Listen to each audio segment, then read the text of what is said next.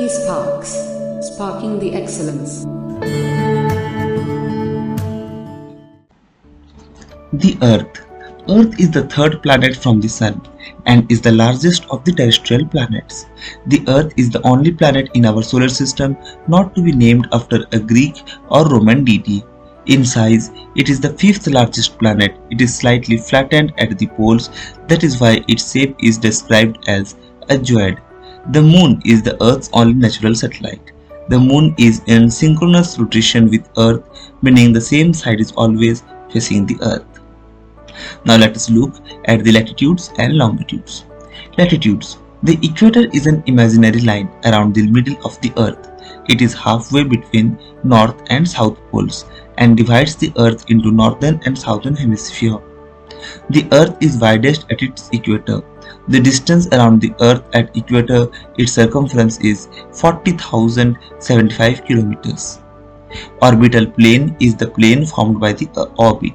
The axis of the earth is an imaginary line that makes an angle of 66.5 degree with its orbital plane. Latitudes and longitudes are imaginary lines used to determine the location of a place on earth. Parallels of latitude are the angular distance of a point on earth's surface measured in degrees from the center of the earth. There are four important latitudes excluding the equator.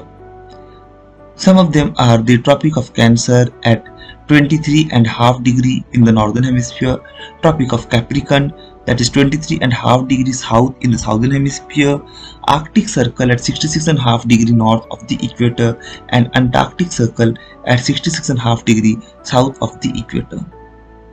Now let us look into the latitudinal heat zones of the earth. The midday sun is exactly overhead at least once a year on latitudes in between Tropic of Cancer and the Tropic of Capricorn. This area therefore receives the maximum heat and is called torrid zone. The midday sun never shines overhead on any latitude beyond the Tropic of Cancer and the Tropic of Capricorn. The angle of the sun's rays goes on decreasing towards the pole. As such, the areas bounded by the Tropic of Cancer and the Arctic Circle in the northern hemisphere and the Tropic of Capricorn and the Antarctic Circle in the southern hemisphere have moderate temperature.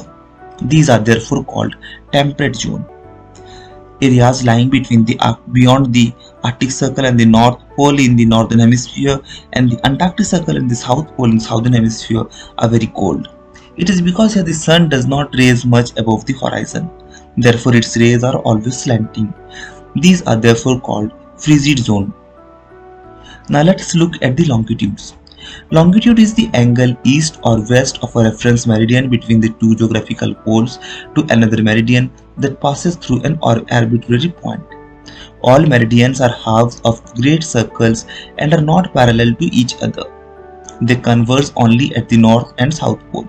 A line passing to the rear, uh, rear of the Royal Observatory, Greenwich, near London in UK has been chosen as the International Zero Longitude Reference Line and is known as Prime Meridian. Places to the east are in the eastern hemisphere, places to the west are in the western hemisphere. Length of all meridian is equal. The distance between two meridian is far farthest at the equator and it decreases as we move towards poles and becomes zero at poles. Now let us look at the longitude and time since the earth makes one complete revolution of 360 degree in one day or 24 hours, it passes through 15 degree in 1 hour or 1 degree in 4 minutes. The earth rotates from west to east, so every 15 degree we go eastward, local time is advanced by 1 hour. International Dateline or IDL The International Dateline IDL is an imaginary line on Earth's surface defining the boundary between one day and the next. The international dateline is located halfway around the world from the prime meridian.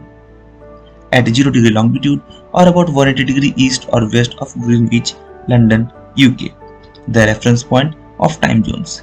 It is also known as line of demarcation.